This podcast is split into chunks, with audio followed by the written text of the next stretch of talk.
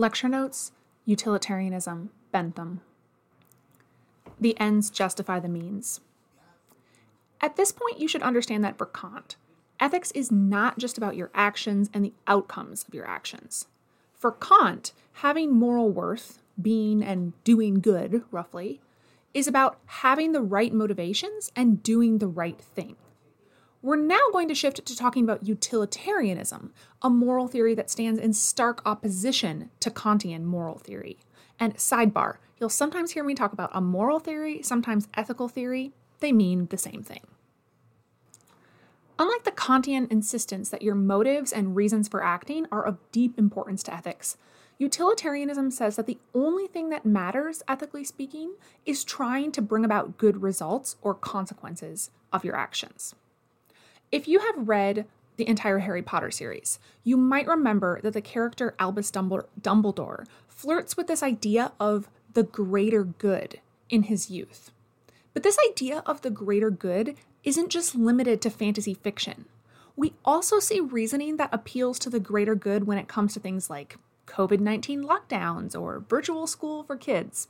So, back when COVID first arrived on the scene, we heard politicians saying things like, We realize this is not ideal, and we know that asking everyone to stay home will have negative consequences, but we need to do this in the short term for the greater good. This isn't the only way to define utilitarianism, but it is an example of utilitarian thinking at play. The emphasis is on bringing out the best outcome overall, even if some cuts or sacrifices have to be made in order to get there. Another way to think about utilitarianism is in terms of the phrase, the ends justify the means.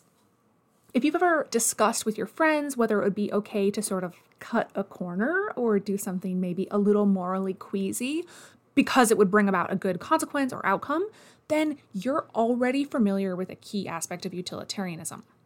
For a utilitarian, it doesn't matter how we get to the end point.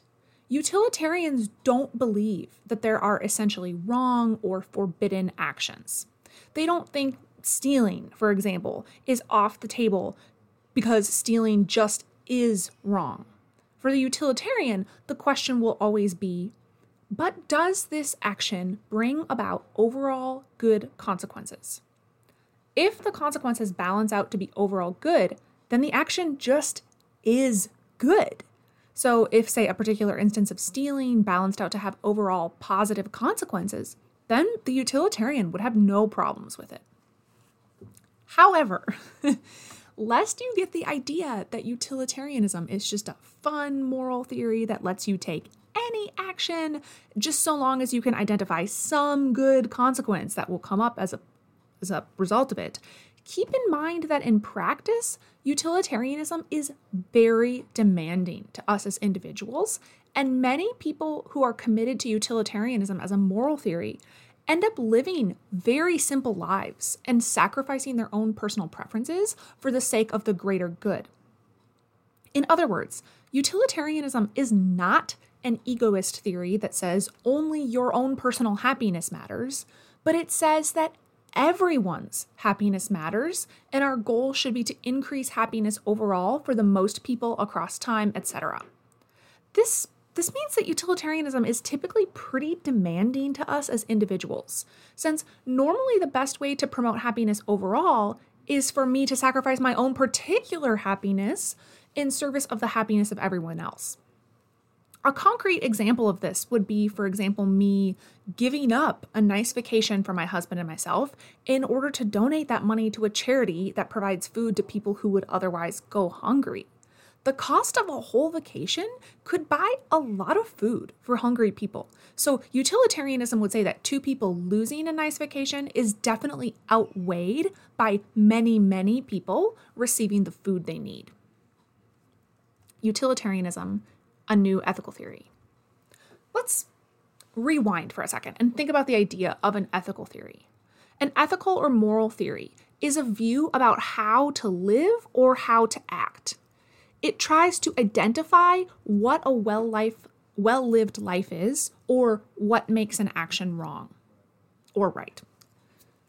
Thus far in the course, we've considered a number of different ethical theories. We've covered Aristotle's virtue ethics, which focuses on virtue as this completion of human nature that enables us to live well or live a good life. We've talked about Aquinas' natural law theory, which holds that God embeds moral principles in creation that we can discover using our reason.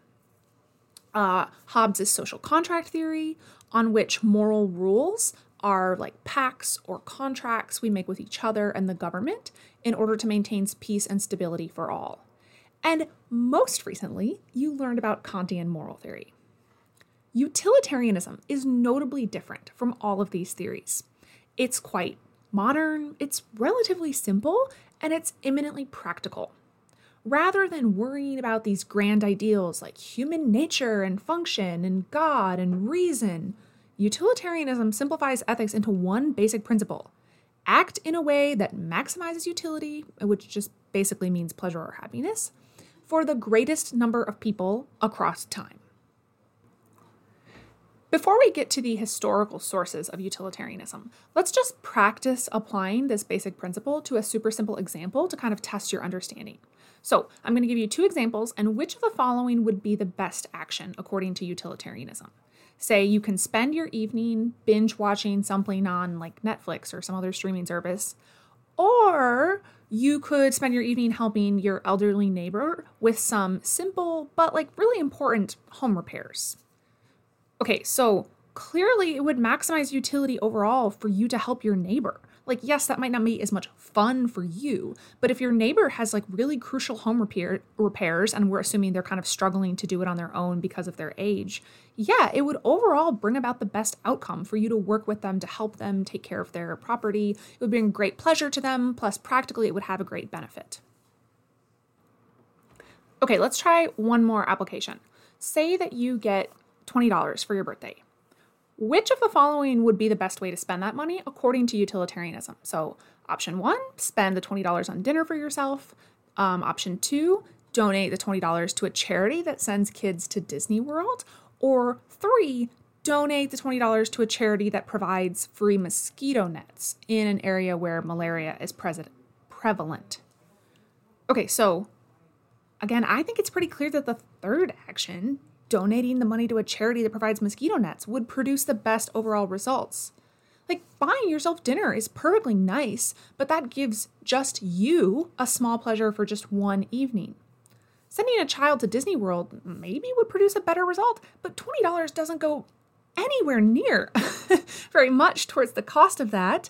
And again, even though it's nice to send a child to Disney World, that's still a relatively temporary pleasure. Mosquito nets, on the other hand, are super cheap, and using them leads to a very significant and long term positive outcome, namely preventing a serious and bad illness, malaria. Jeremy Bentham. Having gone over the basic idea of utilitarianism, let's rewind and put utilitarianism in historical context. This is, of course, uh, this is, after all, a course about the history of Western philosophy. So, in Western philosophy, utilitarianism is typically attributed to Jeremy Bentham. Bentham was a British philosopher and lawyer who lived from 1748 to 1832. He, um, as I said, was a lawyer, but he became dissatisfied with simply practicing law and instead wanted to change the law and change the underlying social systems of 18th and 19th century Britain. For Bentham, the chief ethical principle is a principle of utility that goes as follows. The principle of utility is that principle which approves or disapproves of every action whatsoever according to the tendency which it appears to have to augment, which increase, or diminish the happiness of the party whose interest is in question. Utility is that property in an object whereby it tends to produce benefit, advantage, pleasure, good, or happiness. And this is from an introduction to the principles of morals and legislation. So, in simpler terms, Bentham is saying that an action is right when the action increases happiness or utility, and by utility, he means like benefit, pleasure, or happiness. In particular, Bentham is especially famous for his emphasis on maximizing pleasure regardless of its source or nature. About this, he wrote Prejudice apart, the game of pushpin is of equal value with the arts and sciences of music and pro- poetry, which um, J.S. Mill, who we'll talk about next, famously somewhat misquoted in terms of pushpin is as good as poetry. Okay, so pushpin was at Bentham's time a child's game. So perhaps we could substitute in uh, like tic tac toe or the card game war or just any especially mindless like video game. Basically, you want to think of some kind of entertainment that's pretty mindless and that's looked down upon as like a waste of time by people. The point Bentham is making is that the only meaningful distinction to make among pleasures is their quantity so for Bentham, there's no difference between spending like quality time with family and binge watching a guilty pleasure TV show, so long as they produce the same quantity of pleasure. In other words, he thinks it doesn't matter how we get pleasure. If we get pleasure from playing pushpin, fine. If we get pleasure from the opera or poetry or other more quote unquote like elite pursuits, fine. What matters ethically is just that we promote pleasure or utility in our actions. Bentham also developed a utility calculus, which consists of seven different variables we should consider when trying to decide how to act. So, for instance, some actions produce very little pleasure in the moment, but may produce a lot of pleasure in the long run, like going to the dentist or taking a college class. That's the kind of stuff that you have to think through on Bentham's utility calculus, although we won't look at each of the seven variables in detail. Overall, the utility calculus doesn't give us a neat formula for how to determine which actions to perform, but it does outline what we would need to think through in making decisions about how to act and what to do. Bentham wasn't just a moral philosopher, however, he was also a social reformer of sorts.